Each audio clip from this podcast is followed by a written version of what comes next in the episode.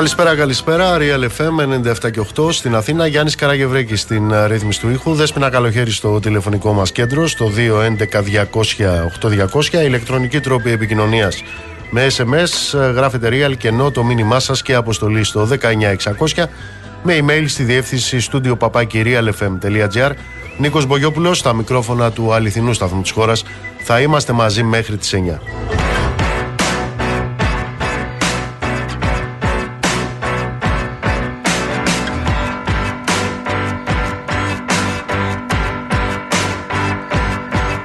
Κυρίες και κύριοι, σας παρακαλώ δώστε προσοχή σε αυτό το οποίο θα ακούσουμε τώρα. Είναι ό,τι ακριβώς υπόθηκε σήμερα από την ραδιοφωνική συχνότητα του Sky. Αυτός ο οποίος μιλάει είναι ο κύριος ε, Πνευματικός. Ο κύριος Πνευματικός είναι βουλευτής της Νέας Δημοκρατίας και υποψήφιος βουλευτής στις ε, νέες εκλογές στις 25 Ιουνίου η δικότητά του, η ιδιότητά του είναι γιατρός. Σας παρακαλώ χωρίς κανένα άλλο σχόλιο από μέρους μου τουλάχιστον αυτή τη στιγμή να πάμε να ακούσουμε τι ακριβώς υπόθηκε σήμερα. Επίσης άλλο πράγμα που πρέπει να δούμε, αξιολόγηση των πράξεων. Δηλαδή πόσες από αυτές τις πράξεις που κάνουμε κάθε μέρα χρειάζονται. Δηλαδή, ένα κόστος τεραστίων διαστάσεων μπορεί να γίνει αν περιορίσουμε μερικά από αυτά τα πράγματα που δεν χρειάζονται να γίνουν. Δεν, δεν σημαίνει ότι δεν αγαπάμε τον άρρωστο, αν πάμε και του πούμε ότι δεν έχει νόημα να κάνουμε αυτό για εσά. Όχι, γιατί ένας κα, κα, καρκινοπαθής τελικού σταδίου δεν είναι υποχρεωτικό, δεν δε, θα τα καταφέρει, δεν έχει καλή πρόγνωση.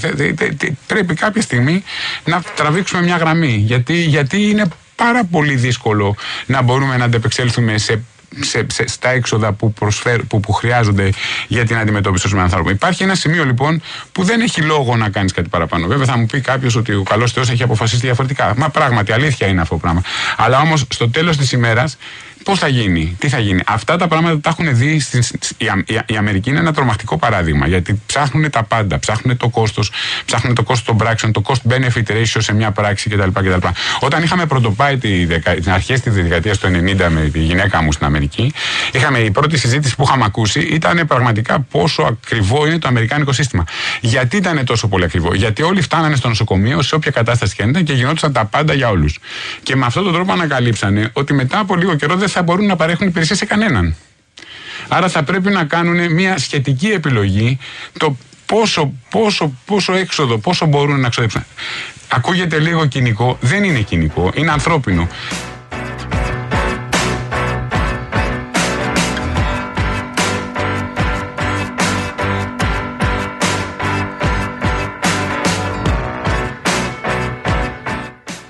Δεν είναι κοινικό, είναι ανθρώπινο. Προφανώς δεν είναι και αλαζονία. Προφανώς δεν είναι και κινησμός. Κατά πάσα πιθανότητα είναι αριστεία. Είναι εκείνη η αριστεία η οποία ξεχυλίζει δεδομένη σε πάση περιπτώσει και της ε, σιγουριάς. Έτσι μάλλον έχουν καταλήξει για αυτό το οποίο θα βγάλει η κάλπη στις 25 Ιουνίου. Σε κάθε περίπτωση είναι μία ρηξικέλευθη πρόταση. Ποια είναι η ρηξικέλευτη πρόταση; Πώς θα κάνουμε οικονομία στα νοσοκομεία; Και πώς θα κάνουμε λοιπόν οικονομία στα νοσοκομεία και στο σύστημα υγείας; Θα κάνουμε διαλογή ασθενών. Και συγκεκριμένα μάλιστα θα κάνουμε διαλογή ογκολογικών ασθενών. Θα κάνουμε διαλογή μεταξύ καρκινοπαθών. Και αυτή η διαλογή με ποιο κριτήριο θα γίνεται; Αυτή η διαλογή θα γίνεται με κριτήριο την αναλογία κόστους οφέλους. Να τον σώσουμε; Ωφελεί ή το κόστος της προσπάθειας να τον σώσουμε, να τον ανακουφίσουμε; Είναι περιττό έξοδο. Αυτά επαναλαμβάνω. Ακούστηκαν σήμερα το πρωί από την ραδιοφωνική συχνότητα του Sky. Και εδώ το θέμα δεν είναι αν ο κύριος πνευματικός, ο βουλευτής της Νέας Δημοκρατίας είναι και γιατρός, είναι και εξαιρετικός γιατρός. Όχι. Εδώ το θέμα είναι ότι αυτά τα οποία ακούστηκαν, ακούστηκαν από έναν άνθρωπο ο οποίος εκπροσωπεί ένα κόμμα και μεταφέρει μία αντίληψη. Και επίσης έχει μεγάλη σημασία ότι αυτά που ακούστηκαν περί διαλογής ασθενών και συγκεκριμένα καρκινοπαθών, ογκολογικών ασθενών, ακούστηκαν την ώρα που έχουμε τόσα περιστατικά ανθρώπων, ένα την ημέρα, όπως έχουμε καταλήξει, που πέθαναν περιμένοντας ένα ασθενοφόρο. Αυτά ακούστηκαν για την ε, διαλογή των ασθενών στη λογική της αναλογίας κόστους οφέλους την ώρα που ο κύριος Μητσοτάκης κάνει προφανώς την ε, προεκλογική ανάγκη φιλοτιμία και μας είπε ότι είναι προσωπικό του στίχημα και θα το αναλάβει προσωπικά το project, το project, ε, το project του νέου εσύ. Ακούσαμε λοιπόν ότι τι να κάνουμε όταν ο ασθενής, ο ογκολογικός ασθενής είναι στο τελικό στάδιο, ε, δεν είναι υποχρεωτικό να του παράσχουμε εκείνα τα οποία πρέπει να παρασχεθούν για την ανακούφιση του. Ακούσαμε ότι πρέπει με βάση τη λογική του κόστους ωφέλους να τραβήξουμε μία γραμμή. Γιατί; Γιατί είναι πολλά τα έξοδα και στο τέλος της ημέρας τι να γίνει; Διότι έχουμε και τη μέκα αυτού του ανθρωπισμού. Ποια είναι η μέκα; Αυτού του ανθρωπισμού είναι η Αμερική. Και εκεί λοιπόν πού κατέληξαν οι ραβίνοι της Μέκας του ανθρωπισμού; Ότι θα πρέπει να βλέπουμε το κόστος των πράξεων, των ιατρικών πράξεων. Γιατί, ε, γιατί δεν μπορεί όλοι να φτάνουν στο νοσοκομείο και γιατί τελικά είναι ανθρώπινο, αυτό ακούσαμε, να γίνεται μια σχετική επιλογή με βάση το πόσο έξοδο μπορεί να ξοδευτεί. Κανένα σχόλιο.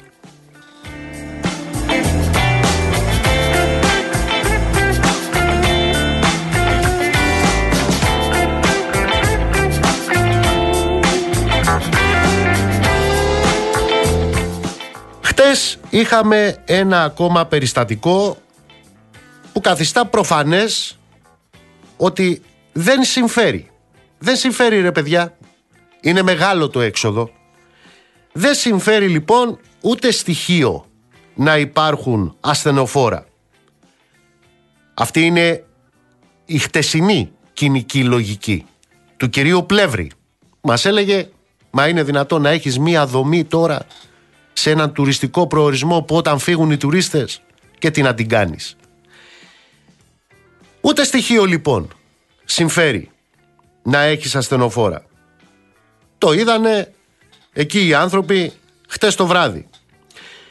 Γιατί δεν υπήρχε διαθέσιμο ασθενοφόρο για να μεταφερθεί από την αίθουσα του Δημοτικού Συμβουλίου στο νοσοκομείο ο Μάρκος Κούφαλος, ο επικεφαλής της Λαϊκής Εισπύρωσης, ο οποίος κατά τη διάρκεια της συνεδρίασης ένιωσε μια ξαφνική αδιαθεσία και οι δημοτικοί σύμβουλοι που ήταν μαζί του στο χώρο αυτοί ήταν που του πρόσφεραν τις πρώτες βοήθειες τον κατέβασαν τον άνθρωπο από το Δημαρχείο, τον έβαλαν, τον φόρτωσαν σε μια καρέκλα, τον έβαλαν σε ένα γιοταχή αυτοκίνητο και τον μετέφεραν στο νοσοκομείο.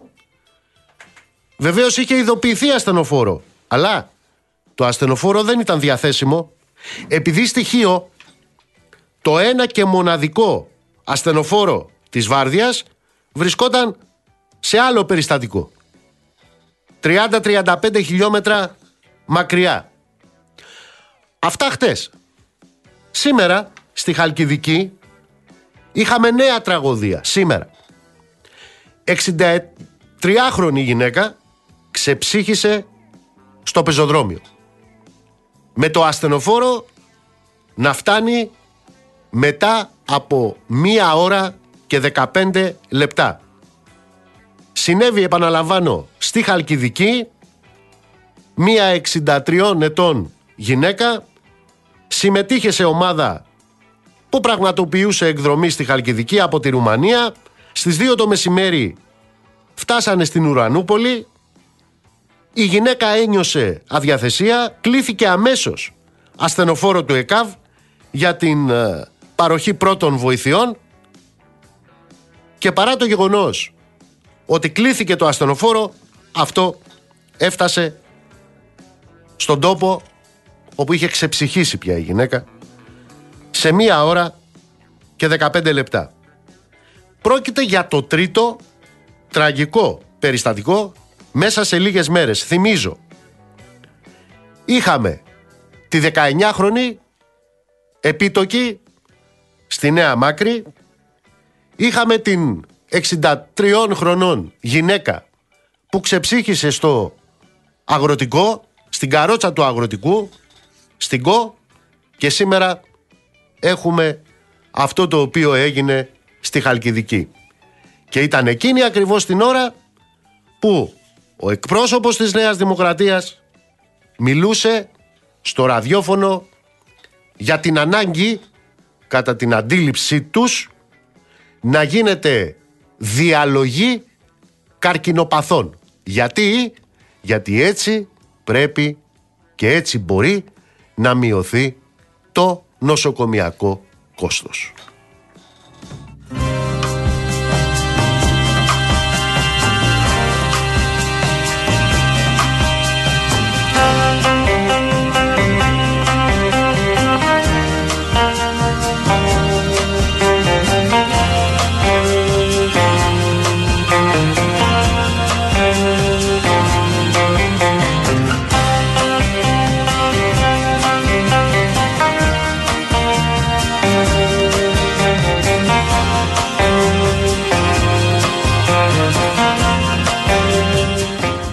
Ανοίγουν εισαγωγικά. Θα ασχοληθώ προσωπικά με το project, το project Νέο Εσύ. Αυτό το δήλωσε ο κύριος Μητσοτάκης. Ο κύριος Μητσοτάκης, ο οποίος ε, δήλωσε ότι θα ασχοληθεί προσωπικά με το project, το project του Νέου Εσύ, είναι ο ίδιος άνθρωπος που μέσα στην πανδημία ήθελε έρευνες, του χρειάζονταν μελέτες για να μάθει, γιατί δεν το ξέρε, ότι ο διασωληνωμένος έχει ανάγκη φροντίδας σε μονάδα εντατικής θεραπείας. Ο κύριος Μητσοτάκης, ο οποίος θα αναλάβει προσωπικά το project, το project για το νέο εσύ, είναι ο ίδιος άνθρωπος ο οποίος δεν ήξερε ότι ο διασωληνωμένος καλόν είναι να μην είναι στο ράντζο, να μην είναι στο διάδρομο, να μην είναι σε απλή κλίνη, αλλά να είναι σε μονάδα εντατικής θεραπείας. Ήθελε μελέτες γι' αυτό. Αυτός λοιπόν, ο ίδιος, ο κύριος Μητσοτάκης, θα ασχοληθεί τώρα προσωπικά μάλιστα, προσέξτε, με το project, το project του νέου εσύ.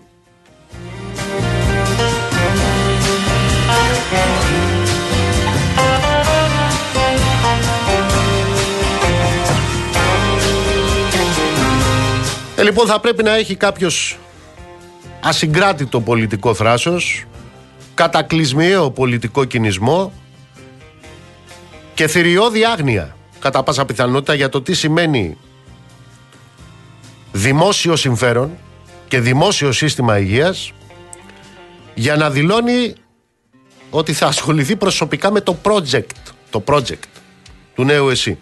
Ο κ. Μητσοτάκης λοιπόν Μας είπε ότι θα αναλάβει προσωπικά το project. Προσέξτε, προηγουμένως είχε πάει στον Άγιο Σάβα και εκεί λοιπόν είπε αυτό που θα σας διαβάσω τώρα. Θέλω όμως με την ευκαιρία της επίσκεψής μου στον Άγιο Σάβα να καταδείξω ότι το Εθνικό Σύστημα Υγείας παρά τις δυσκολίες, παρά τις αδυναμίες λειτουργεί. Πολλές φορές λειτουργεί σε επίπεδα τα οποία είναι αξιοζήλευτα και σε ευρωπαϊκό και σε παγκόσμιο επίπεδο. Αυτά. Αυτά λοιπόν υπόθηκαν πριν ακόμα κυδευτούν οι δύο γυναίκες που πέθαναν στην ΚΟ και στη Νέα Μάκρη. Λίγες ώρες αργότερα βέβαια μια ακόμα γυναίκα στη Χαλκιδική έχανε τη ζωή της επειδή το ασθενοφόρο κατόρθωσε να φτάσει με μία ώρα και ένα τέταρτο καθυστέρηση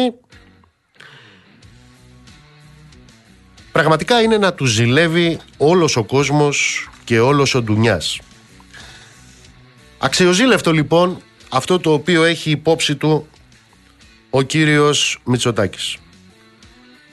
Προφανώς είναι αξιοζήλευτο παγκοσμίως να πεθαίνει ένας άνθρωπος την ημέρα επειδή δεν υπάρχουν ασθενοφόρα. Προφανώς αξιοζήλευτο είναι και οι 37.000 νεκροί μέσα στην πανδημία. Αξιοζήλευτο είναι να έχεις διασωληνωμένους εκτός μονάδων εντατικής θεραπείας, τα είπαμε, δεν είχε ο κύριος Μητσοτάκης μελέτες που να λένε ότι ο διασωληνωμένος πρέπει να νοσηλεύεται σε μονάδα εντατικής θεραπείας. Δεν ξέρω, είναι πιθανό. Ο κύριος Μητσοτάκης και οι άριστοι επιτελείς του, ο κύριος Πλεύρης και οι λοιποί, να χρειάζονται και μία μελέτη που να λέει ότι ο καλόν το ασθενοφόρο χρειάζεται το ασθενοφόρο τώρα, τώρα που το καλεί και όχι όταν αποδημήσει εις Κύριον.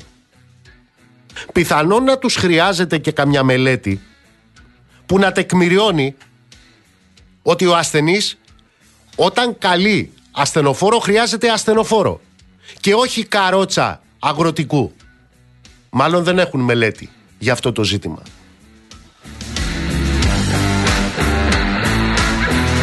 Αλλά είναι ε, ε, άξιο να υπογραμμιστεί ότι ο κύριος Μητσοτάκης, ο οποίος διεκδικεί εκ νέου την Πρωθυπουργία, μίλησε πραγματικά εκείνη τη γλώσσα την οποία γνωρίζει να μιλάει.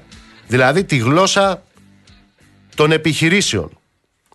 Γιατί δεν ξέρω αν έχει υπόψη του τι σημαίνει νοσηλεία σε ράτζο, διότι ακούσαμε τελευταία ότι τα ράτζα είναι επικουρικές κλίνες. Έτσι τα λένε τώρα αυτοί.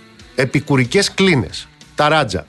Όπως ο χαφιεδισμός και οι υποκλοπές είναι νόμιμες επισυνδέσεις, ε αυτό. Δεν ξέρω λοιπόν αν γνωρίζει τι σημαίνει ράτζο, τι σημαίνει εφημερία, με εκατοντάδες ανθρώπους σε αναμονή, με γιατρούς και νοσηλευτές να τρέχουν σαν τους τρελούς, να αγωνίζονται για να προλάβουν. Είναι σίγουρο όμως ότι ο κ. Μητσοτάκης γνωρίζει από project. Ξέρει από project.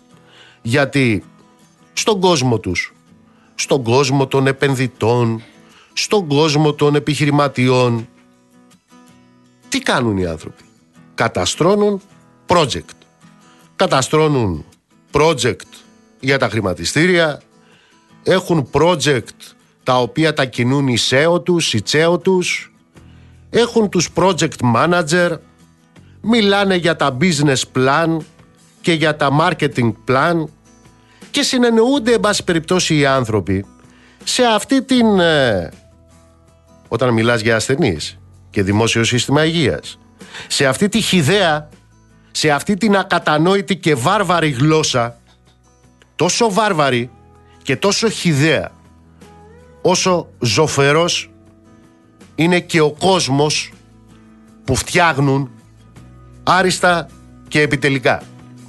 Δεν ξέρω αν μπερδεύτηκε λοιπόν ο κύριος Μητσοτάκης δεν ξέρω εάν θεωρεί αυτόν υποψήφιο πρωθυπουργό αλλά έναν πολλά υποσχόμενο τσέο σε ανώνυμη εταιρεία πανέ, πανέτοιμο σε κάθε περίπτωση να καταστρώσει το project το project του νέου ΕΣΥ αυτό το οποίο πρέπει να έχουν υπόψη τους οι υπόλοιποι πάντως είναι ότι αυτός ο λαός δεν είναι γενική συνέλευση μετόχων. Και επίσης αυτή η χώρα δεν είναι ανώνυμη εταιρεία.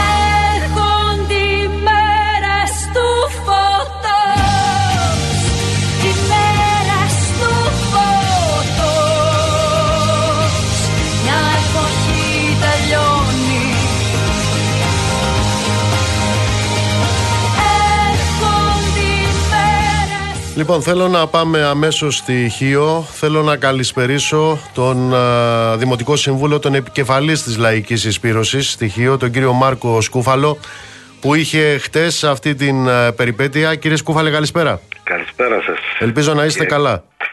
Το παλεύουμε, το παλεύουμε. Ευχόμαστε όλοι σιδερένιος. Να είστε καλά, ευχαριστώ πολύ. Για πείτε μας τα πραγματικά περιστατικά. Ψάγναμε ασθενοφόρο και δεν είχαμε. Ε, τα πραγματικά περιστατικά έχουν να κάνουν με το γεγονός ότι σε κάτι τέτοιες στιγμές που αρχίζεις να αναρωτιέσαι σε ποιο σκαλοπάτι της ζωής βρίσκεσαι άκουγες από πάνω τους συναδέλφους ε, δημοτικούς συμβούλους να λένε πού είναι το ασθενοφόρο, έρχεται, δεν έρχεται και καταλαβαίνεις ότι το ασθενοφόρο είναι 35 χιλιόμετρα μακριά, ότι έχει μια διακομιδή δύο, ασ- δύο ασθενών, εσύ δεν ξέρεις τι σου γίνεται και καλλιδοσκοπικά περνάνε από μπροστά σου από τη μια η ζωή σου και από την άλλη περνάνε τα πλεονάσματα, τα επενδυτική βαθμίδα, τα διάφορα μεσοπρόθεσμα και μακροπρόθεσμα, τα, τα υπερκέρδη και τα κέρδη και βλέπεις ότι τελικά μετράνε αυτά και όχι η δικιά σου η ζωή που είστε στο μετέχμιο να καταλάβεις αν φεύγεις ή μένεις. Εσείς ε, την ώρα που περνάγανε από μπροστά σας τα πλεονάσματα και τα, οι επενδυτικές βαθμίδες ήσασταν σε μια καρέκλα, σε μια καρέκλα σε μεταφέραν σε ένα αυτοκίνητο γιοταχή και από εκεί στο, στο κέντρο υγείας, έτσι; Πρώτα ήμουνα κάτω αναρωτώντας τον εαυτό μου αν θα ζήσω ή όχι και μετά βρέθηκα σε μια καρέκλα σε ιδιωτικό αυτοκίνητο συναδέλφου Δημοτικού Συμβούλου πίσω ο γιατρός πρώην δήμαρχος της Ομηρούπολης και, που είναι ε, και νοσοκομιακός γιατρός και κατευθείαν στο νοσοκομείο όπου εκεί Ω συνήθως οι γιατροί μας και οι νοσοκόμοι υπερβάλλουν αυτόν προκειμένου να το κρατήσουν όρθιο. Γιατί πρέπει να πούμε ότι υπολείπεται κατά 40% των οργανικών θέσεων το νοσοκομείο της Χίου και αυτά δεν είναι κεραυνή ενευθύρια, είναι πλέον μιλάμε ε, σωστά για προδιαγεγραμμένα ε, κρατικά και κυβερνητικά εγκλήματα, διαχρονικά κυβερνητικά εγκλήματα. Δεν είναι η πρώτη φορά δηλαδή που συμβαίνει κάτι τέτοιο. Έχω μετρηνήσει θύματα. Εγώ δηλαδή κύριε Μπογιόπουλε αν θα με κατατάξετε κάπου θα καταταγώ στους τυχερούς. Έχουν χαθεί ζωές επειδή το ΕΚΑΒ δεν μπορούσε να επέμβει έγκαιρα. Γιατί βεβαίως όχι έκαναν βόλτα οι διασώστες, απλά ήταν και επιχειρούσαν σε άλλο σημείο του νησιού. Με τα ασθενοφόρα τι γίνεται στοιχείο κύριε Σκουβάλε; Υπάρχει ένα ασθενοφόρο. Ένα και- έχουμε, ολόκληρη Χίο σε ένα έχει; Ε, ασθενοφόρα, αν θα ρωτήσετε τον κύριο Μηταράκη ή τους, ε, τις, με, τον, που είναι και ο τοπικός βουλευτής και υπουργός ή αν θα ρωτήσετε κάποιο άλλο κυβερνητικό στέλεχος προηγούμενων α, κυβερνήσεων θα σου πούνε ότι τα ασθενοφόρα είναι 3, 4, 5, 6. Το θέμα είναι κατά Πο- πόσο πόσα μπορούν να δουλεύουν. στελεχώσουν τα πληρώματα. Αυτή τη στιγμή ε, υπάρχουν 11 μόνιμοι διασώστες, υπάρχουν δύο μετακινούμενοι και 5 συμβασιούχοι. Αυτή είναι 1,5 πλήρωμα. Διότι κα- για να έχεις πλήρως τελεχωμένο το κάθε ε, ασθενοφόρο χρειάζεσαι 22 άτομα, 11 και 11 στις βάρδιες τους, έτσι. Λοιπόν, καταλαβαίνετε ότι αυτή τη στιγμή που δεν φτάνουν, στελεχώνεις σε βάρδια, σε βάρδιες ε, 1,5 και αυτό ευκαιριακά ασθενοφόρο. Το σίγουρο είναι το ένα. Και τώρα είμαστε γύρω στους 55.000 κάτοικοι, 52. Τα καλοκαίρια; Το καλοκαίρι που είμαστε 120.000 και τώρα ε, η βαριά βιομηχανία όπως αρέσκονται να λένε και η ΜΕΝ και η ΔΕ και η ΠΑΡΑΔΕ ε, θα πάμε λέει στις 150.000 ενδέχεται ή 130.000 μαζί με τους τουρίστες. Για πέστε μου, θα επιχειρεί το ένα ασθενοφόρο; Και αυτή είναι η Ελλάδα της σταθερότητας, της ανάπτυξης, της δικαιοσύνης και δεν ξέρω εγώ τι άλλα προσδιοριστικά επίθετα χρησιμοποιούν α, στην τρέχουσα πολιτική κανίστρα. Μάλιστα. Δεν έχω τι άλλο να πω. Δεν ξέρω, κλείστε εσείς αυτή τη συνομιλία κύριε Σκουφαλέ. Κοιτάξτε, Σημειώνω και υπογραμμίζω και αυτό που είπατε προηγουμένως. Πέρα από την κατάσταση του ΕΚΑΒ όπως την περιγράψατε, έχετε ένα νοσοκομείο στοιχείο μείον 40% σε ό,τι αφορά την οργανική του σύνδεση. Ναι και ξέρετε το, το, το κύριο κύριο Μπογιόπουλε είναι ότι ε, πρέπει να κάνουμε το χρέος μας όλοι. Δηλαδή ε, εμείς ε, και εγώ με την ιδιότητά μου ως Δημοτικός Σύμβουλος αλλά και όταν ήμουν εν ενεργεία δημόσιος υπάλληλος ε, και με τα συνδικάτα μας και ε, ιδιωτικοί υπάλληλοι και δημόσιοι κλπ. Κάναμε κινητοποιήσει έξω από το νοσοκομείο και μια και δυο και τρεις και πέντε και δέκα. Ε, οι συνάδελφοι του ΕΚΑΒ αυτή τη στιγμή είχαν πριν καμιά εβδομάδα με δέκα μέρες είχαν καταθέσει έγγραφο που λέγανε ε, έγγραφο αλατέμπι για να χρησιμοποιήσω αυτή την τραγικη στιγμη που λέγανε ότι ξέρεις δεν μπορούμε να τα βγάλουμε πέρα δεν φτάνουν οι βάρδιες τι θα γίνει πώς θα, πώς θα επιβιώσουμε και εμείς και οι ασθενείς μας και όλα αυτά τα πράγματα και αυτά είναι χρόνια, διαχρονικά γίνεται αυτή η κατάσταση. Διαχρονικά είμαστε στην πύλη του νοσοκομείου με το ΣΕΣΝΟΧ και με τους νοσοκομιακούς υπαλλήλους και φωνάζουμε και φωνάζουμε και φωνάζουμε και έρχονται και παρέρχονται τα σοου υπουργών και παρατρεχάμενων και η κατάσταση παραμένει αυτή. Η ζωή μας από τη μια μεριά, τα κέρδη τους από την άλλη. Και αυτά πρέπει να τα βάζουμε κάτω για να κάνουμε τους λογαριασμούς μας κάθε φορά. Κύριε Σκουφαλέ, Σας ευχαριστώ θερμά που ήσασταν εδώ μαζί μας. Εύχομαι σιδερένιος, αν και ακούω ότι είστε ατσαλένιος, όχι μόνο σιδερένιος. Προσπαθούμε, αλλά εντάξει, δεν νομίζω ότι είναι έτσι, μιας και εκ του αποτελέσματος τριγμοί υπάρχουν, αλλά τουλάχιστον προσπαθούμε να κάνουμε το καθήκον μας και ευχαριστούμε κιόλας για την ευκαιρία που είχαμε να τα πούμε. Να είστε καλά, ευχαριστώ να είστε θερμά. καλά κι εσείς. Καλό βράδυ, καλή συνέχεια.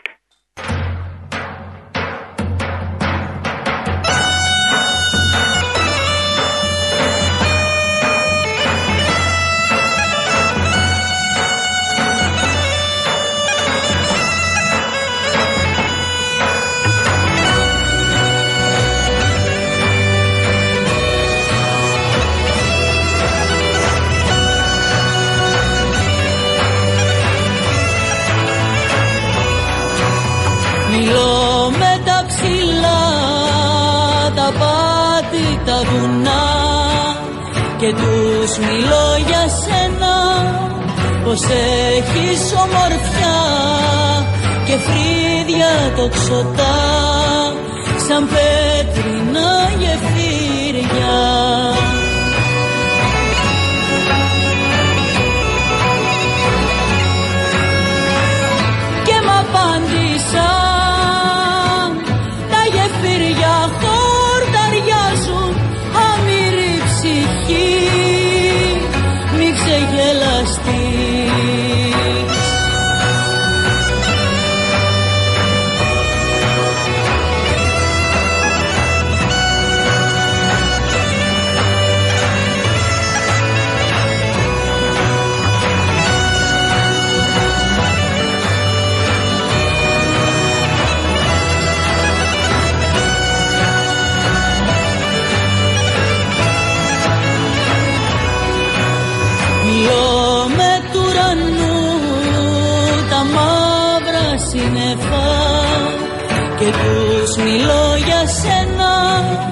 πως όταν περπατάς γλυκά όπου πατάς η στέρφαγη ανθίζει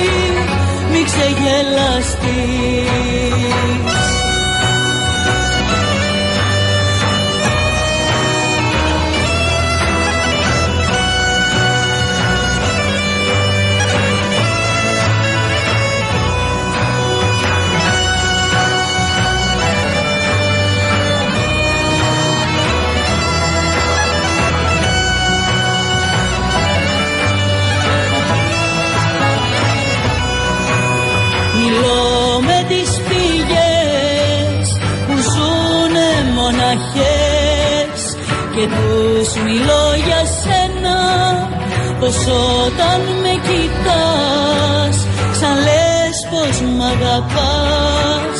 Αγγέλη ευθερού σου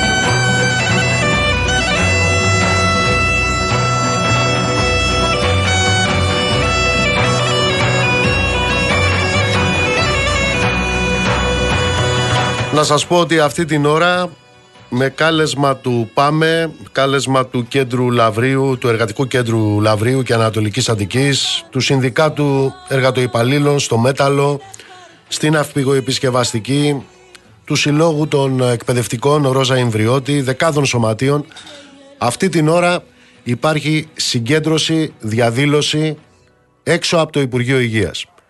Με σύνθημα «Ως εδώ». Ως εδώ σε μια εγκληματικά, ε, εγκληματική διαχρονική πολιτική όλων των κυβερνήσεων που θεωρεί την υγεία και τη ζωή κόστος. Σε τέτοιο μάλιστα βαθμό που να ακούμε σήμερα από εκλεγμένο βουλευτή στο Ελληνικό Κοινοβούλιο να λέει ότι πρέπει για λόγους κόστους να γίνεται διαλογή ογκολογικών ασθενών. Μιλάμε για μια εγκληματική διαχρονική πολιτική. Είναι αυτή η οποία εκφράστηκε από τον κύριο Υπουργό Υγείας, τον κύριο Πλεύρη, χτες, ο οποίος κοινικά ομολογούσε με αφορμή τα δύο πρώτα τραγικά περιστατικά, γιατί σήμερα, επαναλαμβάνω, είχαμε κι άλλο στη Χαλκιδική, ότι δεν συμφέρει το κράτος, ποιο κράτος, το κράτος των επιχειρηματικών ομίλων. Ότι δεν συμφέρει το κράτος, ποιο κράτος, το κράτος των συγκεκριμένων κυβερνήσεων. Ότι δεν συμφέρει το κράτος, ποιο κράτος, αυτό το οποίο έδωσε δεκάδες εκατομμύρια την περίοδο της πανδημίας στους κλινικάρχες. Αυτό το κράτος λοιπόν θεωρεί ότι δεν είναι συμφέρον να ενισχυθεί αποφασιστικά το δημόσιο σύστημα υγείας και για μια ακόμα φορά τι ψάχνει; Ψάχνει σταθμάρχες όπως έκανε στα τέμπη για να φορτώσει τις ευθύνες της δικής του πολιτικής.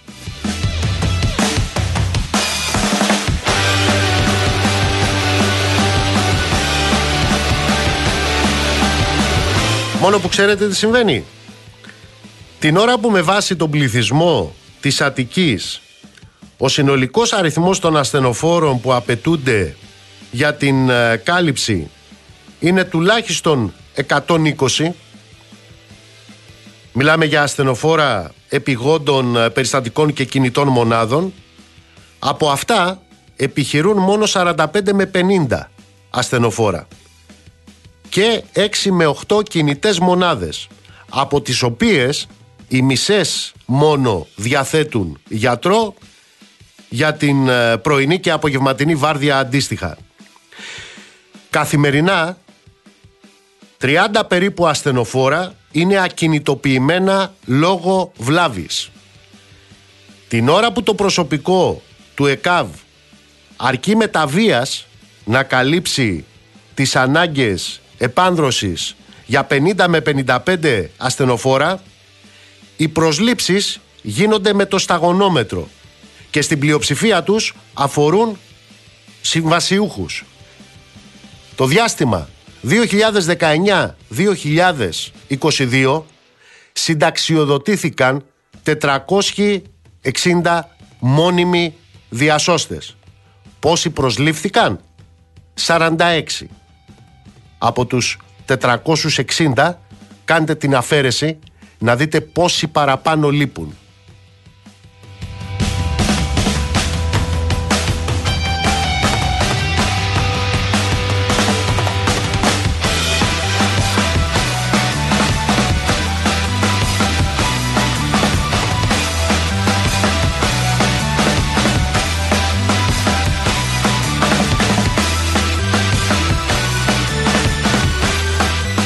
Τα στοιχεία τα οποία θα σας αναφέρω έχουν ε, κατατεθεί, έχουν καταγραφεί σε δεκάδες ερωτήσεις, σε δεκάδες επερωτήσεις στη Βουλή μέσα σε αυτή την τετραετία.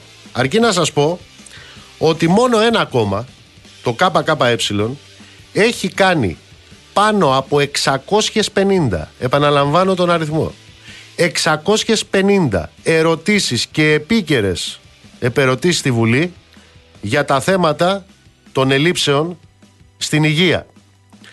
Τι προκύπτει λοιπόν; Στο λεκανοπέδιο Αττικής, επαναλαμβάνω, με τα 4 εκατομμύρια πληθυσμό, επιχειρούν 50 ασθενοφόρα όταν απαιτούνται 120 τουλάχιστον και με βάση τις διεθνείς οδηγίες και προδιαγραφές πρέπει να αντιστοιχεί και μία κινητή μονάδα ανά 100.000 κατοίκους. Προσέξτε, τα επίγοντα περιστατικά που ήταν σε αναμονή την Τρίτη στην Αττική, τώρα, προχτές, ανέρχονταν περίπου σε 60. Και αυτό συμβαίνει κάθε μέρα. Με το ΕΚΑΒ να δέχεται μόνο στην Αττική 3.500 κλήσεις το 24ωρο.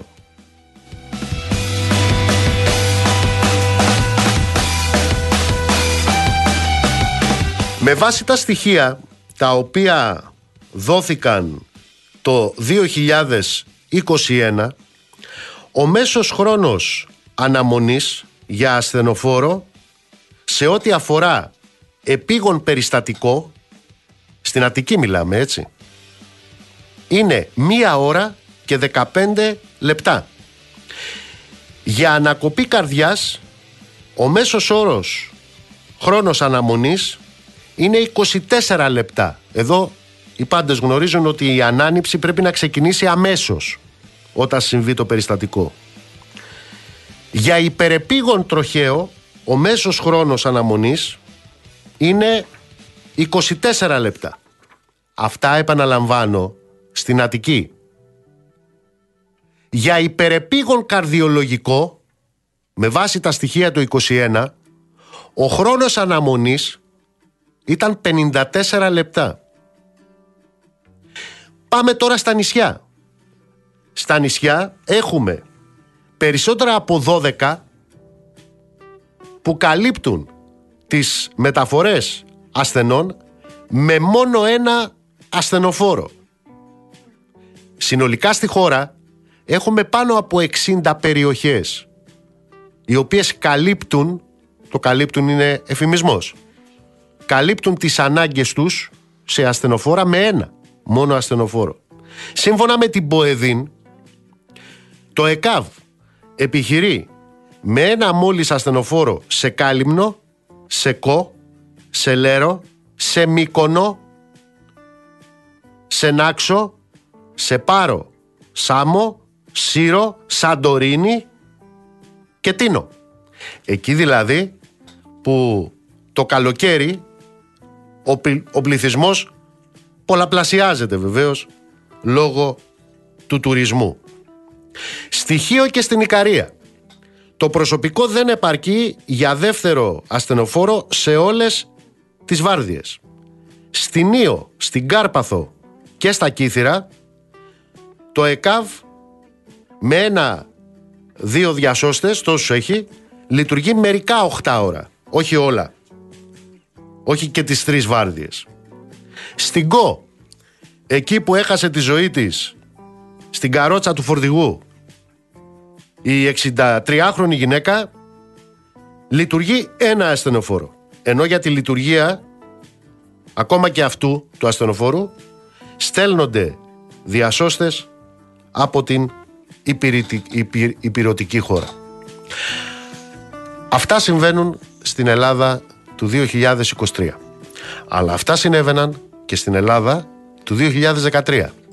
Και αυτά συνέβαιναν και στην Ελλάδα του 2003 και του 1993. Και Μάρτης μου τα περιστατικά τα οποία αναλυτικά σας περιέγραψα χτες. Γιατί η αθλειότητα, η πολιτική αθλειότητα έχει συνέχεια. Και το έγκλημα είναι διαχρονικό.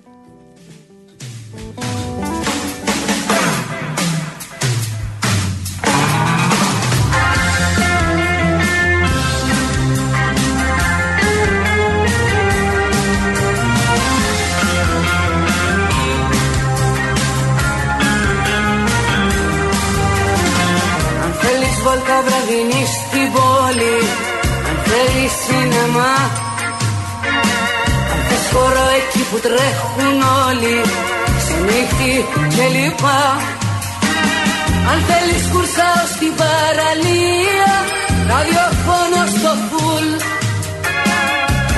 Θέλεις την γνωστή γωνία Απλά ένα ραντεβού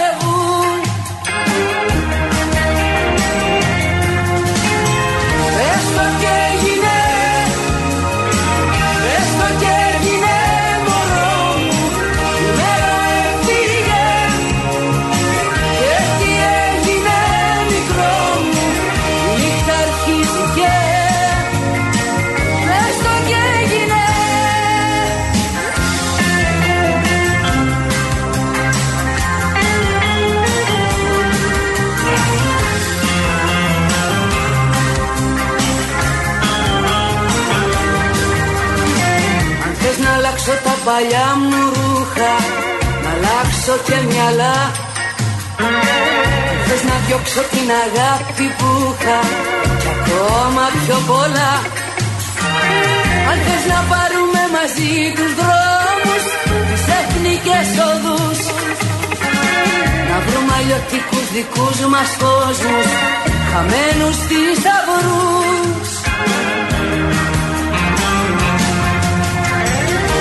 σταυρούς Πες το και έγινε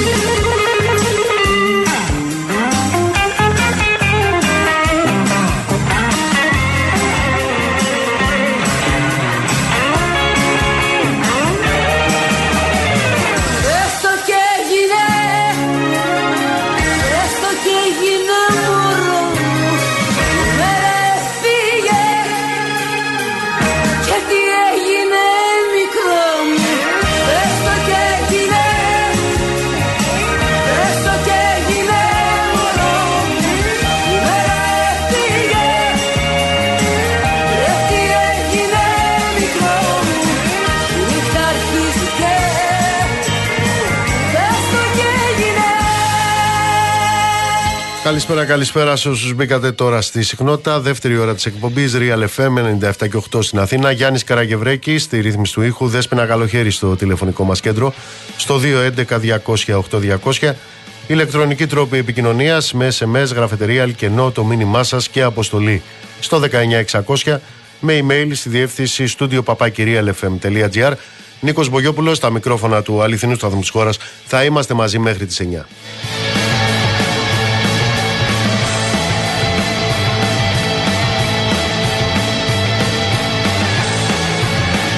Μου γράφει η Λίνα από την ε, δράμα ε, Εμείς λέει καρκινοπαθείς Για να κάνουμε ακτινοβολίες και χημειοθεραπείες Στο πιο κοντινό ε, πιο κοντινή πόλη από τη δράμα Είναι η Θεσσαλονίκη και η Αλεξανδρούπολη.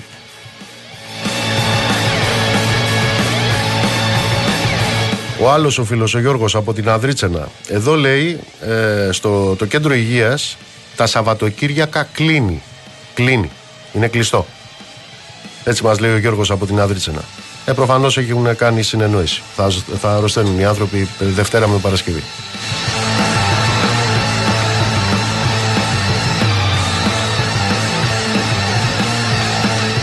Με εσάς, κύριε Μεντή, τι γίνεται; Καλησπερίζω τον πρόεδρο του Εργατικού Κέντρου Λαβρίου και Ανατολικής Αττικής, τον κύριο Μάη Μεντή. Καλησπέρα.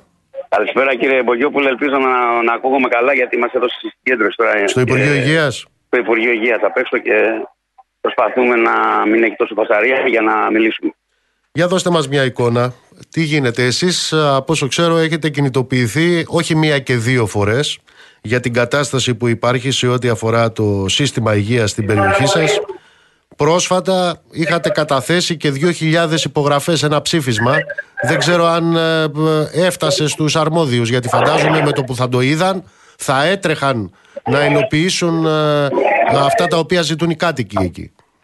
Κοιτάξτε τώρα, να δείτε, η κατάσταση είναι ότι το εργατικό κέντρο, η πραγματικότητα μάλλον είναι το εργατικό κέντρο Λαβρίου και Ανατολική Αττικής πολλά χρόνια τώρα.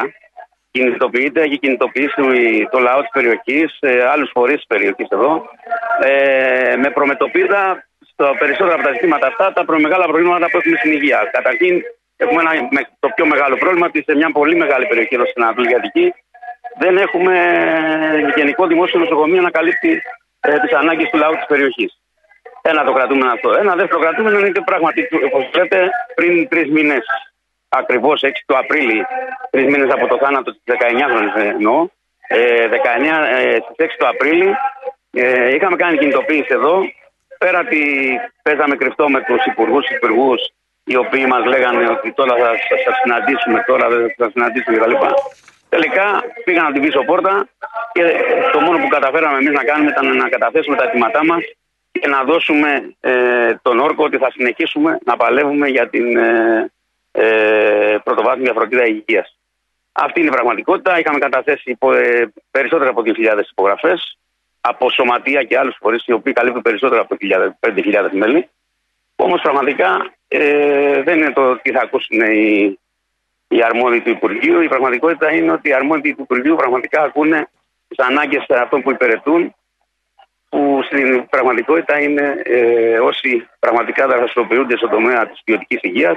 Γι' αυτό και εμείς λέμε ότι η απαξίωση ε, αυτή είναι συνειδητή που γίνεται στην πρωτοβάθμια φροντίδα υγείας και γενικότερα στο εθνικό σύστημα υγείας ε, στη χώρα μας. Κύριε Ματή, στην ε, πολύπαθη αυτή η περιοχή, στο Λαύριο, στην ε, Ανατολική Αττική, εκεί δηλαδή που έχασε τη ζωή της η 19χρονη επίτοκη προχτές, πόσος κόσμος ζει; Ε, περισσότερο από 500-600 ε, κόσμος στο τελευταίο διάστημα.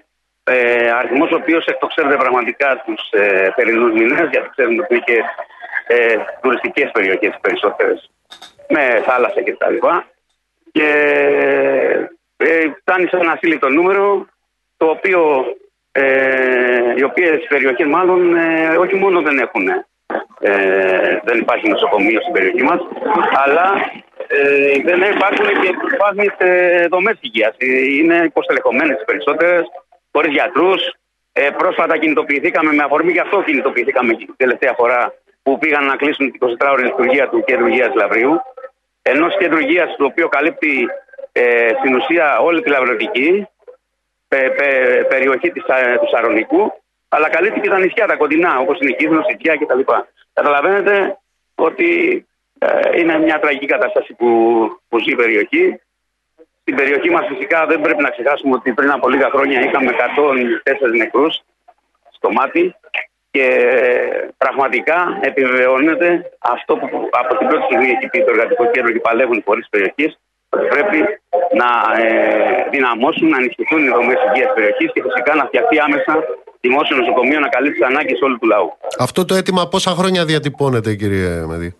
Από το εργατικό κέντρο την τελευταία 15 ετία που είμαστε εμείς ε, ε, οι ταξικές δυνάμεις, οι δυνάμεις που είμαστε πρωτοπόροι στην περιοχή της Λαβρωτική, ε, τουλάχιστον 15 χρόνια είναι σε ημερήσια διάταξη. Από, τους, από το λαό της περιοχής φυσικά έχει διατυπωθεί αρκετά χρόνια πιο πριν και γι' αυτό και έγινε και έτοιμα το Συνδικάτο και των φορέων της περιοχής. Αυτή είναι η πραγματικότητα. Θέλω να σας ευχαριστήσω θερμά. Να είστε καλά, καλή συνέχεια, καλή δύναμη σε όλους.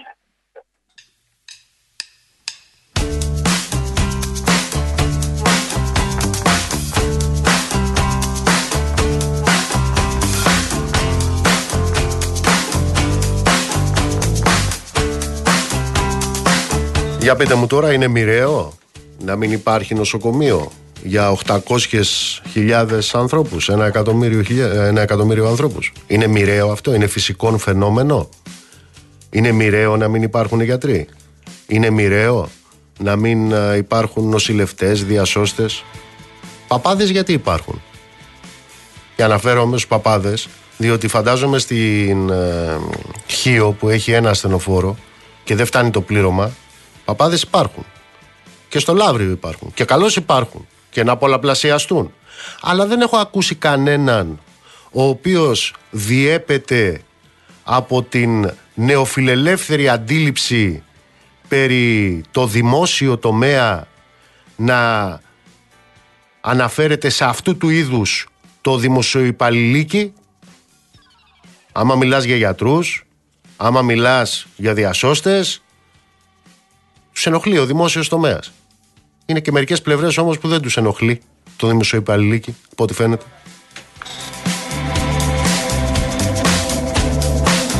Λοιπόν, πάμε στο συνάδελφο του Γιώργο, τον Γιώργο το Λικουρέτζο. Γιώργο μου, γεια σου. Γεια σου Νίκο μου. Καταρχάς, να βλέπω, είναι η είδηση τελευταία στιγμής. Ο Ναζισταράς, ο Κασιδιάρης, ε, κόπηκε από τον Άριο Πάγο. Ναι, ναι, ναι, αυτό έβλεπα και εγώ τώρα. Είχαμε την ανακήρυξη των συνδυασμών. Εκτός ο Κασιδιάρη και η παρέα του, η συμμορία του μάλλον, για μια ακόμα φορά.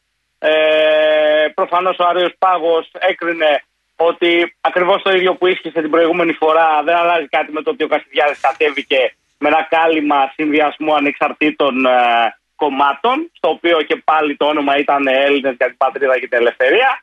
Σε κάθε περίπτωση τον κόβει, δεν θα μας απασχολήσει ούτε για τις εκλογές του Ιουνίου. Και πάμε παρακάτω. Λιγότερα κόμματα, αρκετά λιγότερα από ό,τι βλέπω, από αυτά που είχαν δηλώσει συμμετοχή, από τα 44 πάνε στα 36 mm τα κόμματα τα οποία θα συμμετέχουν στις εκλογές του Ιουνίου και από εκεί και πέρα νομίζω ότι δεν είχαμε κάποια άλλη έκπληξη. Κανονικά όλα τα υπόλοιπα κόμματα τα οποία περιμέναμε και είχαν ε, λάβει μέρος στις εκλογές του Μαΐου. Από εκεί και πέρα έχουμε την debate σήμερα, την απόφαση για το πώς θα διεξαχθεί.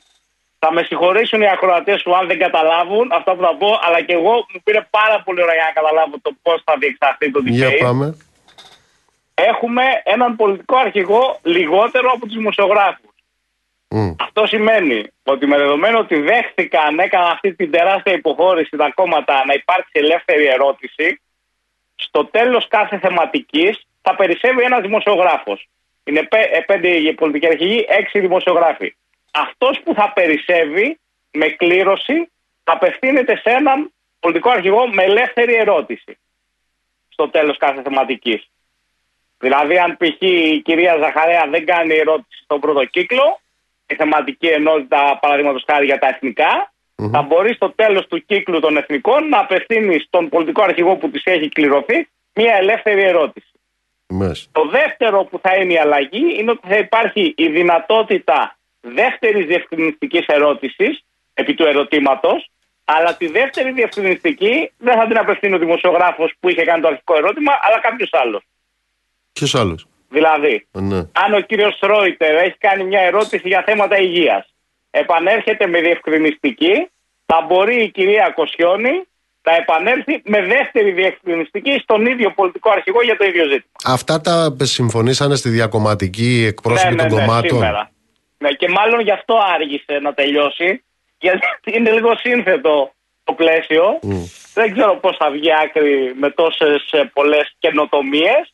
Αλλά σε κάθε περίπτωση αυτό είναι το πλαίσιο. Όλα αυτά τώρα γίνονται, όλα αυτά ναι. τώρα γίνονται, συγγνώμη τώρα, όλα αυτά γίνονται για να μην κουβεντιάζουμε τελικά, έτσι.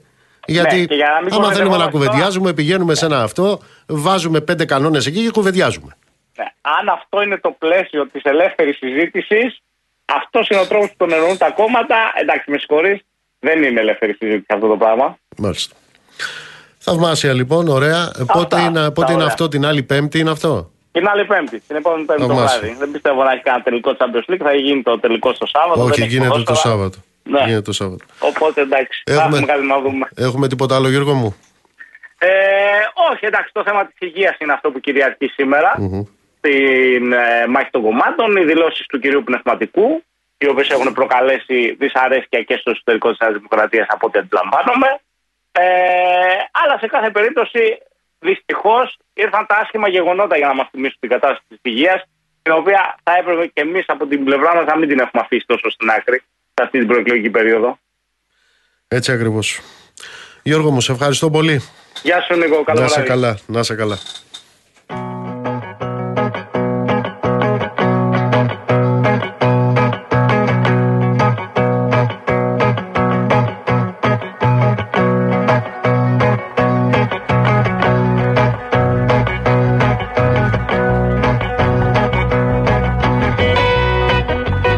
Γιάννη, πόσο έχουμε 5-6 λεπτά; Έχουμε, έτσι.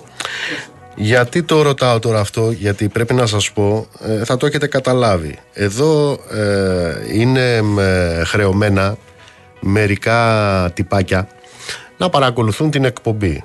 Έχω πει, ε, είμαι πολύ ικανοποιημένος για το γεγονός ότι ο μηχανισμός που θρέφει ναζιστόμουτρα κάθεται και ακούει τις εκπομπές μου. Και αναφέρθηκα στον Κασιδιάρη, στον ναζιστόμουτρο δηλαδή, που κόπηκε από τον Άριο Πάγο όπως σας είπα πριν λίγο και ήρθε ευθύς μήνυμα. Να ξέρετε δε αυτοί είναι θρασίδηλοι είναι κουκουλοφόροι, είναι ταγματαλίτες. Κου... κυκλοφοράνε με κουκούλα. Ως εκ τούτου λοιπόν δεν έχουν όνομα. Και μου δίνουν λοιπόν την αφορμή γιατί κάθε φορά που σας βρίσκω σας το έχω ξαναπεί κάθε φορά που θα σας συναντάω. Θα τα λέμε ένα χεράκι. Ακούστε λοιπόν τώρα γιατί αυτή η χώρα έχει βαριά ιστορία. Δεν υπάρχει μέρα που να μην έχει αποτυπωθεί η ιστορία στο σώμα αυτής της χώρας. Τέτοιες μέρες πριν από 82 χρόνια είχαμε την Κάνδανο. Τέτοιες μέρες ήταν. Η θηριωδία είχε ξεκινήσει λίγο νωρίτερα, είχε ξεκινήσει 2 Ιούνιου στο, με τη σφαγή στο Κοντομαρί. Η Κάνδανος, μιλάμε για ένα μικρό χωριό της Κρήτης, στα Χανιά, έμελε λοιπόν να γίνει τέτοιες μέρες ήτανε, ένα από τα μνημεία της ναζιστικής θηριωδίας κατά τον ε, δεύτερο παγκόσμιο πόλεμο. Το ολοκαύτωμα της ε, Κανδάνου, όπως και η σφαγή στο Κοντομάρι, ήταν η απάντηση των Ναζί, των Ναζισταράδων, εισβολέων, στην ηρωική αντίσταση του λαού της Κρήτης, στο έπος δηλαδή που γράφτηκε ως ε, μάχη, ως μάχη της Κρήτης. Θυμίζω η Κάνδανος είχε βομβαρδιστεί ήδη από την πρώτη μέρα της μάχης της Κρήτης και από τη Δευτέρα στις 2 Ιούνιου ξαναλέω συμπληρώθηκαν προχτές 82 χρόνια ξεκίνησε και η ανίποτη σφραγή η οποία ε, ήταν ένα ολοκαύτωμα. Θυμίζω τα γεγονότα οι Ναζί συγκεντρώσαν κατά ομάδες τους κατοίκους και αρχίσανε τις εκτελέσεις. Οι περίπου 180 κάτοικοι της Κανδάνου δολοφονήθηκαν, τα σπίτια τους πυρπολήθηκαν, ακόμα και τα ζώα τους σφάχτηκαν. Το μένος των Ναζί ήταν τέτοιο που άφησαν μέχρι και γραπτές αποδείξεις της θηριωδίας. Η Κάνδανος, όπως πολύ σωστά έχει καταγραφεί είναι η μοναδική περίπτωση εγκλήματος πολέμου όπου ο εγκληματίας όχι μόνο αναγνωρίζει το έγκλημά του αλλά το προπαγανδίζει κιόλας προς παραδειγματισμό των α, υπολείπων. Εκεί λοιπόν τα ναζιστόμουτρα βάλανε μία πινακίδα, η πρώτη πινακίδα που έγραφε τα εξής δια την κτηνόδη δολοφονία Γερμανών αλεξιπτοτιστών, αλπινιστών και του μηχανικού από άνδρες, γυναίκες, παιδιά και παπάδες μαζί και διότι ετόλμησαν να αντισταθούν κατά του Μεγάλου Ράιχ κατεστράφει την τρίτη έκτου 41 η Κάνδανος εκ θεμελίων δια να μην επανοικοδομηθεί πλέον ποτέ. Αυτή ήταν η επιγραφή που βάλανε τα ναζιστόμουτρα εκεί. Και υπήρξε και δεύτερη επιγραφή που έγραφε ως αντίπινον των ε, από οπλισμένων πολιτών ανδρών και γυναικών εκ των όπισθεν δολοφονηθέντων Γερμανών στρατιωτών κατεστράφει Κάνδανος. Και το 43 τα SS, η Γκεστάπο, η Βέρμαχτ Φιλοτέχνησε και τρίτη, μαρμάρινη αυτή τη φορά, πλάκα, μια στήλη που αναφέρει εδώ υπήρχε η Κάνδανος κατεστράφει προς εξυλασμόν της δολοφονίας 25 Γερμανών στρατιωτικών. Προσέξτε τώρα. Εδώ έχουμε πια μοναδικά ιστορικά τεκμήρια της ναζιστικής κτηνοδίας Ανάμεσα στα άλλα αυτά μοναδικά ιστορικά τεκμήρια της ναζιστικής κτηνοδίας είναι οι φωτογραφίες του πολεμικού ανταποκριτή της Βέρμαχτ που είχε φωτογραφίσει τις εκτελέσεις στο Κοντομαρί. Γιατί σας τα λέω αυτά; θρασίδηλα ταγματαλίτικα ναζιστόμουτρα. Σας τα λέω αυτά γιατί είναι αυτός ο τύπος με τη σβάστηκα στο χέρι ο οποίος στις 20 Απρίλη του 2011 στη φυλάδα της ναζιστοσημωρίας με το ίδιο όνομα Χρυσή Αυγή έγραφε τα εξής. Ποιο θα ήταν το μέλλον της Ευρώπης και ολόκληρου του σύγχρονου κόσμου αν ο δεύτερος παγκόσμιος πόλεμος δεν σταματούσε την ανανεωτική πορεία του εθνικοσοσιαλισμού είναι βέβαιο ότι οι θεμελιώδεις αξίες που πηγάζουν ως επιτοπλίστων από την ελληνική αρχαιότητα θα κυρίευαν πνευματικά όλα τα κράτη και θα όριζαν τις τύχες των λαών. Ο ρομαντισμός ως πνευματικό κίνημα και ο κλασικισμός θα υπερίσχυαν. Αυτός ο τύπος, το ναζιστόμουτρο, ο Κασιδιάρης, αυτός που παρότι καταδικασμένος για την ναζιστική συμμορία της χρυσής αυγής εδώ και τρία σχεδόν χρόνια έχει το ελεύθερο από το κράτος μας να κάνει προεκλογικές εκστρατείες και να συμμετέχει σε πολιτικά παίγνια με άλλα ναζιστόμουτρα αυτός είναι που τα έγραφε αυτά. Για την ανανεωτική πορεία του εθνικοσοσιαλισμού για τον ρομαντισμό και τον κλασικισμό των ΕΣΕΣ. Και εσείς που μου στείλατε αυτό το, το μήνυμα εδώ είστε ό,τι ακριβώς και αυτός. Ναζιστόμουτρα, τάγματα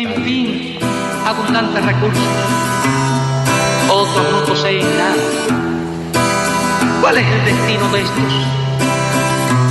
Morirse de hambre. Ser eternamente pobres. ¿Para qué sirve entonces la civilización? ¿Para qué sirve la conciencia del hombre? ¿Para qué sirven las Naciones Unidas? Αίμα το αντίδα στο καινούριο που φοράω Και το κίνητο στη θήκη που στο χέρι μου κρατάω. Έχει κόπο και υδρότατο που κάμισο ταρμάνι Και κουβάλι μα οι σπόροι του καφέ μου το χαρμάνι. Έχει πόνο και φοβέρες κάθε κουταλιά νουτέλα Και το δέρμα που χρειάστηκε στις μπάλας μου την κέλα. Έχει δάκρυα ο κάθε κόμπος που έχω στο χαλί μου Και το τζόκεϊ που με μαγιά φοράει κεφαλή μου. Γιατί όλα όσα είπα της ζωής μου προϊόντα μου Τα αφήσαν οι δικοί μου. Ή τα χώρασα από σπόντα Δουλέψανε παιδιά που είναι γεννημένα δούλοι με ροφάι με ροδούλη και εμείς πέσουμε κρυφτούλη. Νησία και Σουδάν, Μαλαισία, Πακιστάν και δεκάδες χώρες που τα πιτσιρίκια δεν θα φαν. Για να έχω κόπου φαν με υπογραφή της Nike. Πας και δώσει ο Θεός και μου κάνουν καναλάι. Όταν έβγαινα να πέσω στην αλάνα με την μπάλα, κάποιες οικογένειες δεν είχαν να πάρουν γάλα. Όταν άφηνα χαρτά έτο στον ουρανό να ανέβει, κάποια αφήναν το παιδί του μονάχο να ζει και ανέβει. Όταν μου λέγει η γιαγιά μου κάθε βράδυ παραμύθια σκοτώναν αυτέ ψυχές. Άρρωστε από συνήθεια όταν μου φέρνει νονά μου τη λαμπάδα και παιχνίδια. Συνομιλικοί μου ψάχναν την τροφή τους στα σκουπίδια. Όταν έβλεπα μικρό, το χοντρό και το λιχνό. Μάσα σκλάβους να δουλεύουν στα ορχεία του κοκκό. Όταν οι γονείς μου μήκαν είχαν όλο αγκαγιέ και χάπια. Χαρτομάτιλα πουλούσα και λουλούδια στα φανάρια. Ό,τι φόρεσα ως τώρα να εκπούμα και σπορτέξ. Να έχουν φτιάξει δια της βίας στην Ασία, στον Μπαγκλαντές. Όσα λόγια και να πω, όσους τείχου και να γράψω. Στραφτή θα πάνε κι αυτοί, αν τον κόσμο δεν αλλάξω.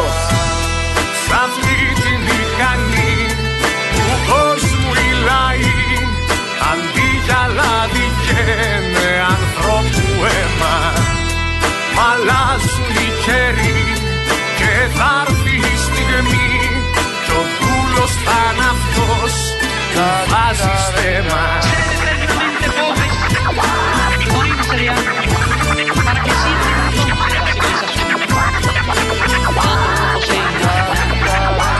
έπαιζα μικρός με το πρώτο το Nintendo στην Ινδία, οι ανήλικοι κουβάλαγαν τσιμέντο. Όταν έφτιαχνα το δέντρο με φωτάκια και στολίδια, τα παιδιά στη Βραζιλία ψάχναν μέσα στα σκουπίδια. Όταν έκανα ποδήλατο στον δρόμο τα απογεύματα, συνομήλικου στην Κίνα τους σκοτώναν διαμοσχεύματα. Κίνηζα σαν κοίταζα τις τάξεις στα κορίτσια, ενώ στην Ινδονησία τα πουλούσανε για βίτσια. Όταν έβλεπα τον Άλαντιν στην Disney με το Τζίνι, τα αδέρφια μου γαζώνανε κάτω στην Παλαιστίνη. Μας ευχάριστο Θεέ Φούκο και έναν ΟΗΕ και να ενδιαφέρθω για αυτά δεν χρειάστηκε ποτέ να είναι καλά και το ΝΑΤΟ. Κοινωμένε πολιτείες της θρησκείας του αδερφάτο. Όλες τις παιδεραστίες. Πάμε πάνω απ' όλα τα άλλα σου μεγάρου μας τη ζάλα. Δεν θα είχες την κουτάλα αν δεν ήσουν καπιτάλα. Το σύστημα ρολόι που ρυθμίστηκε να τρώει την εργατική την τάξη. Πολλά αυτή τα έχει παράξει. Μα δεν να το καταλάβει και μετά ποιος θα προλάβει από το κύμα να γλιτώσει και πανί να ανασηκώσει. Στο σχολείο σου του κοντά κρατάω τη σημαία. Ήμουνα απάντη χώρα και δεν με κάνες παρέα. Με έχεις σκοτώσει στο Ιράκ, στο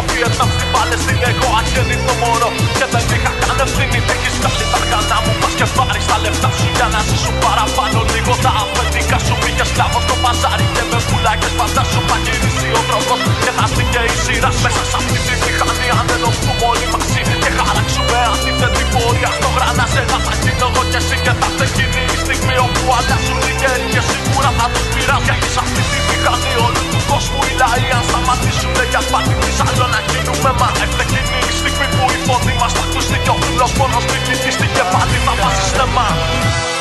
Σ' αυτή τη μηχανή του κόσμου οι λαοί αντί για λάδι καίνε ανθρώπου αίμα μ' αλλάζουν οι καιροί και θα έρθει η στιγμή κι ο δούλος θα είναι αυτός.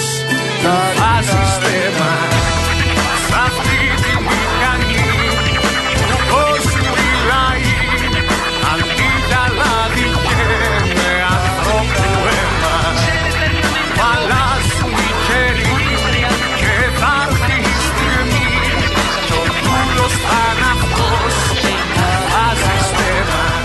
Τα μηνύματά σας είναι δεκάδες. Ευχαριστώ από καρδιάς. Να στείλω πολλούς χαιρετισμούς στο Βασίλη, στη Θεσσαλονίκη, στον Παναγιώτη, στην Εύα, στο Χρήστο, στο Κερατσίνη, στο Δημήτρη, στην ε, Γερμανία, στη Μαρία και την Αγγελική, στον Νικόλα, στον Τάσο, στον Γιώργο που μας ακούει από την Πράγα, στο Βαγγέλη που μας ακούει από τα Χανιά, στον Αποστόλη που μας ακούει από το Βούπερταλ, εσύ Ταγματαλιτάκο που με απειλείς ότι θα είμαι ο επόμενος ε, που σου έθιξα το ναζιστικό σου είδαλμα τον Κασιδιάρη και με απειλείς ότι θα είμαι ο επόμενος φορώντας βέβαια την κουκούλα του Ταγματαλίτη το έχει στείλει αυτό το μηνυματάκι. Άρα λοιπόν για να είμαι ο επόμενος υπάρχουν προηγούμενοι.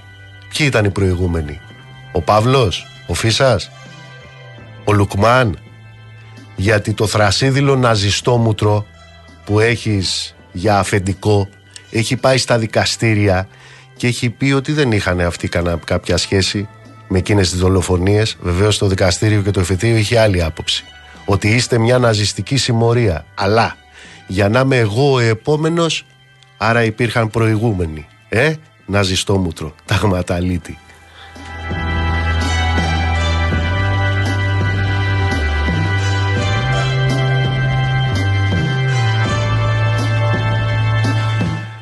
Μαρία Δεναξά, μαράκι μου, γεια σου. Γεια σου Νίκο μου. Πάμε στη Γαλλία. Τι έγινε εκεί σήμερα; Ε, τι να γίνει Νίκο, η Γαλλία βρίσκεται σε κατάσταση σοκ. Ε, έχουμε έναν άνδρα ο οποίος ε, μαχαίρει σε κατάσταση αμόκ. Ε, μαχαίρωσε παιδιά ηλικίας τριών και τεσσάρων ετών σε ένα πάρκο ε, όπου έπαιζαν τα παιδάκια αμέριμνα. Από ό,τι λένε μαρτυρίες μαχαίρωνε ακόμη και μωρά παιδιά μέσα στο καροτσάκι από την επίθεση τραυματίστηκαν 9 άτομα, εκ των οποίων τα 7 είναι παιδάκια, 3 και 4 ετών όπως σου είπα και προηγουμένως. Τα δύο από αυτά τα παιδιά, ε, καθώς και ένας ηλικιωμένος, χαροπαλεύουν. Ο δράστης είναι ηλικίας περίπου 32 ετών. Ε, είναι σύρος μετανάστης, συνελήφθη από τις αρχές. Τα κίνητρά του παραμένουν άγνωστα. Ε, να σου πω πως δηλώνει χριστιανός της ε, Συρίας και φέρεται να φώναζε στο όνομα του Ιησού Χριστού και να κρατούσε και να κρεμόταν ένα σταυρό στο λαιμό του. Ο ίδιος είναι πατέρας ενός παιδιού τριών ετών, έμενε στη Σουηδία προτού κάνει αίτηση ασύλου και προτού φτάσει στη Γαλλία και δεν ήταν γνωστός στις ε, γαλλικές αρχές. Αυτά συμβαίνουν στη Γαλλία. Υπάρχει κίνδυνος για τη ζωή παιδιών; Ε, τα δύο, όπως, όπως είπαμε και ένας ηλικιωμένος ε, χαροπαλεύουν. Χαροπαλεύουν. ε. Οι επόμενες ώρες είναι κρίσιμες, ναι, Μάλιστα. για αυτά τα τρία άτομα. Μάλιστα. Μαρία μου, σε ευχαριστώ πολύ. Καλό βράδυ, Νίκο.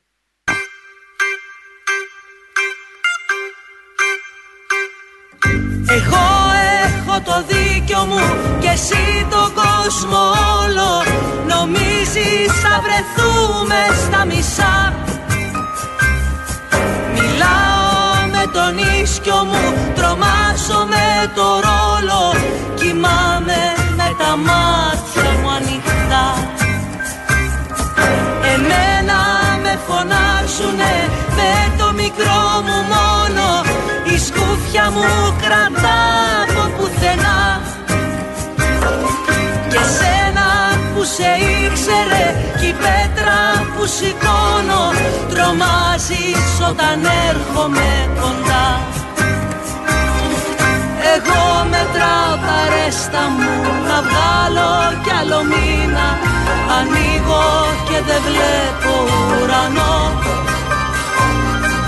Εσύ έχεις το πιάτο σου ολόκληρη Αθήνα. Ανοίγεις και χαζεύεις το κενό.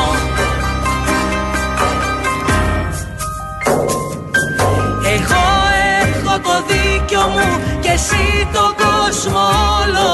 Νομίζεις θα βρεθούμε στα μισά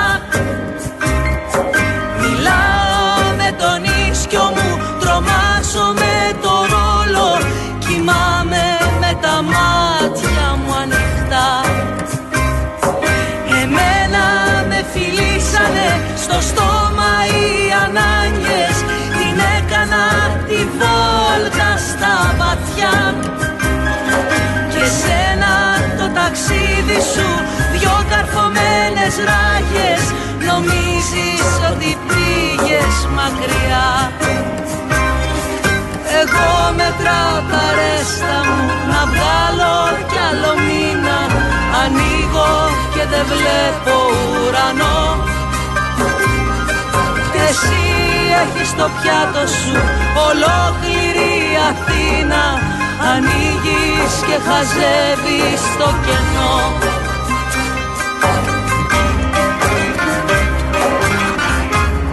Να στείλω πολλές καλησπέρες στη Βένια, στον Ανδρέα, στο Δημήτρη που μας ακούει από το Μόντρεαλ. Πολλές καλησπέρες στο Βασίλη, στο Γιώργο, στην Τρίπολη. Να σε καλά, Γιώργο μου. Καλησπέρα στην Ολυμπία, στη Σοφία. Πολλές καλησπέρες στον Πάνο και στη Μαρία Σιμώνα. Καλησπέρα στην Ηλιάνα. Καλησπέρα στον Αχηλέα, στη Σταυρούλα, στον κύριο Μιλονά. Μάχο μου να σε καλά, χάρη μου, όχι. Δεν μπορώ να το εξηγήσω. και δεν βλέπω ουρανό Εσύ έχεις το πιάτο σου ολόκληρη Αθήνα Ανοίγεις και χαζεύεις Λοιπόν, πάμε στο φίλο του συνάδελφο, το Θεοδόση τον Πάνο. Θεοδόση μου, καλησπέρα.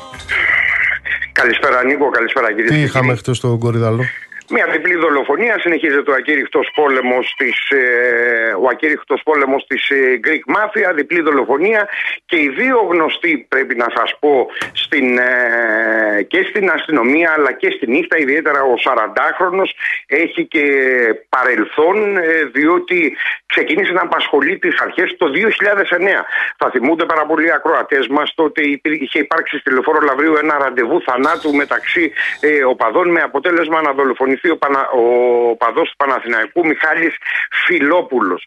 Ε, τώρα, από εκεί και έπειτα έχει καταδικαστεί ο άνθρωπος ε, αυτός και αποφυλακιστεί το 2018 αλλά φαίνεται ότι είχε στενές επαφές με, με ανθρώπους της νύχτας με πάρα πολύ βαριά ονόματα. Γι' αυτό και κυκλοφορούσε πρέπει να σας πω και με ένα θωρακισμένο ε, αυτοκίνητο. Για τον λόγο αυτό επειδή κυκλοφορούσε με θωρακισμένο αυτοκίνητο οι άνθρωποι, οι επαγγελματίες στο Λέρο που του είχαν ε, στήσει καρτέρι έξω από το σπίτι του ε, στον Κορυδαλό, στην οδό Σοφία Βέμπο, περίμεναν πρώτα να ανοίξει την πόρτα του αυτοκινήτου του, να κατέβει από αυτό και έπειτα να τον ε, πυροβολήσουν. Ε, τώρα, ε, μαζί του είχε και τον κουνιάδο του, ο οποίος επίσης φέρεται ε, να είχε στενές επαφές και σχέσεις με πολύ βαρύ όνομα της ε, νύχτας, το οποίο δολοφονήθηκε πριν από περίπου 1,5 χρόνο ε, στο εξοχικό του ε, στην ε, Βιωτία.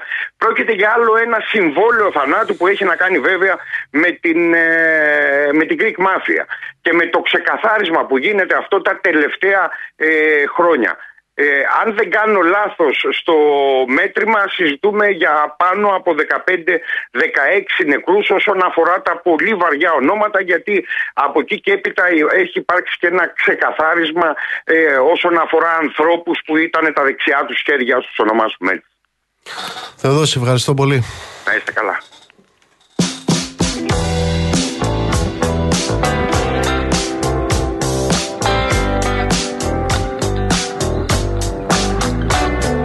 Νόμος και τάξη, παιδιά. Πώς το έλεγε επίσης ο Αυλονίτης; Α, ναι. Πνεύμα και ηθική. Τις καλησπέρες μου στον κύριο Μιλονά, στην Ειρήνη, στον Μάριο. Καλησπέρα Τζίνα. Καλησπέρα στον Ιάσονα. Να είστε καλά, κύριε Ψαρά.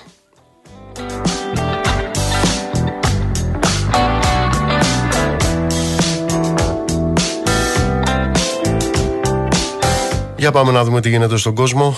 Τζένι Κρυθαρά, έλα Τζένι μου καλησπέρα. Καλησπέρα. Θα πάμε στο φράγμα Καχόφκα και σήμερα, στον ποταμό Δνήπερο, καθώς έχουν αρχίσει και γίνονται οι καταγραφές για τις πρώτες ανθρώπινες απώλειες. Μέχρι στιγμής είναι πέντε οι άνθρωποι που έχουν χάσει τη ζωή τους από τις πλημμύρες που πλήττουν τη Χερσόνα. Το νερό έχει φτάσει σε σημεία μέχρι και τα 5,5 μέτρα. Πολλοί είναι οι κάτοικοι οι οποίοι επλήγησαν από τις πλημμύρες και παραπονιούνται ότι η βοήθεια άργησε να φτάσει με ορισμένους να έχουν εγκλωβιστεί σε στέγες και δρόμους οι οποίοι είναι προσβάσιμοι μόνο με βάρκες. Παράλληλα, ο Ουκρανός πρόεδρος Βολδίμη Ζελένσκι επισκέφτηκε σήμερα την περιοχή της Χερσόνας που επλήγει, όχι το σημείο που βρίσκεται η προσικό έλεγχο, αυτό που έχει μείνει στην Ουκρανική πλευρά. Περίπου 600 τετραγωνικά χιλιόμετρα της Χερσόνας βρίσκονται κάτω από το νερό και από αυτή την έκταση το 68% ελέγχεται από τη Ρωσία.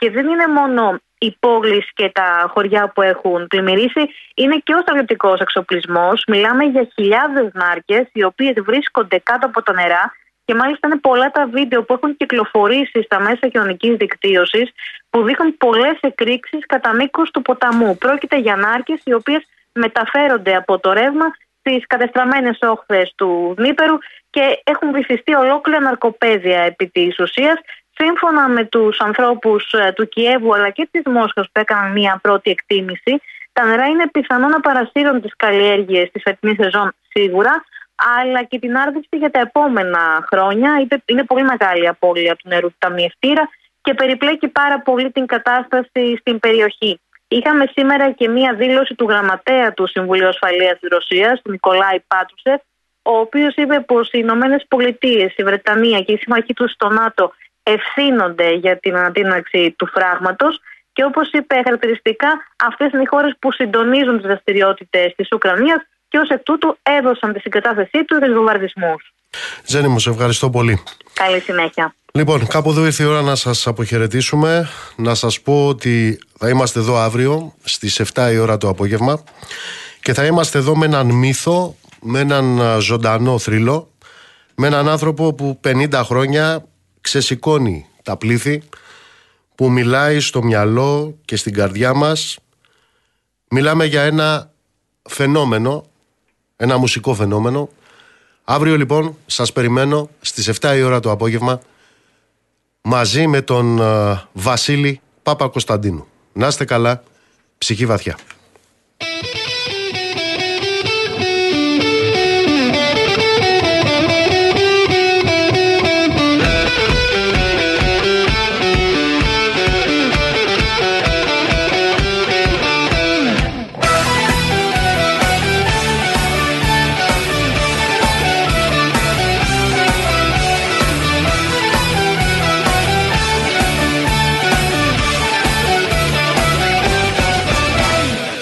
Κάνε στη μουσική να βρούνε τη γενιά τους. Τα ρούχα κόμπι ερωτική στα άλλη τα κορμιά τους. Απ' τα σχολεία βγήκανε και μπήκαν στα παράκια Στους τοίχους χτυπηθήκανε τα έφηβα γεράκια. Απόψε ανοίξανε με το Θεό παρτίδες Τα χέρια τους απλώσανε σαν δίκοπες λεπίδες. Και στους ζεϊπεχικού τον ανοιχτό σταυρό τους. Απόψε παίρνουνε κεφάλια στο χώρο τους. Κράτα ρε φίλε γερά. Κράτα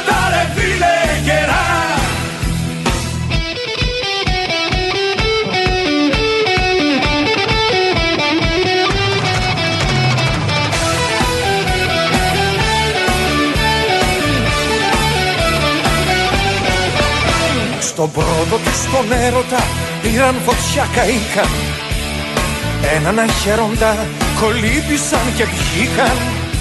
Στο πρώτο αίμα τους τη μάνα τους τρελάναν.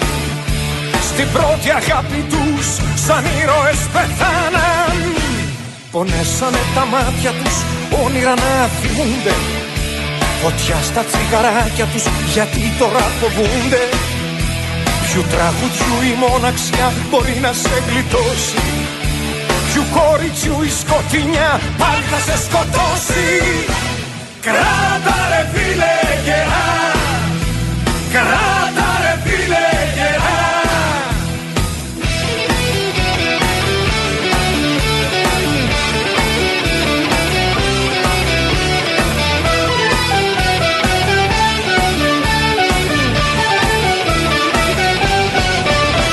Στο πρώτο του τον έρωτα πήραν φωτιά καήκαν Έναν αχέροντα κολύμπησαν και βγήκαν.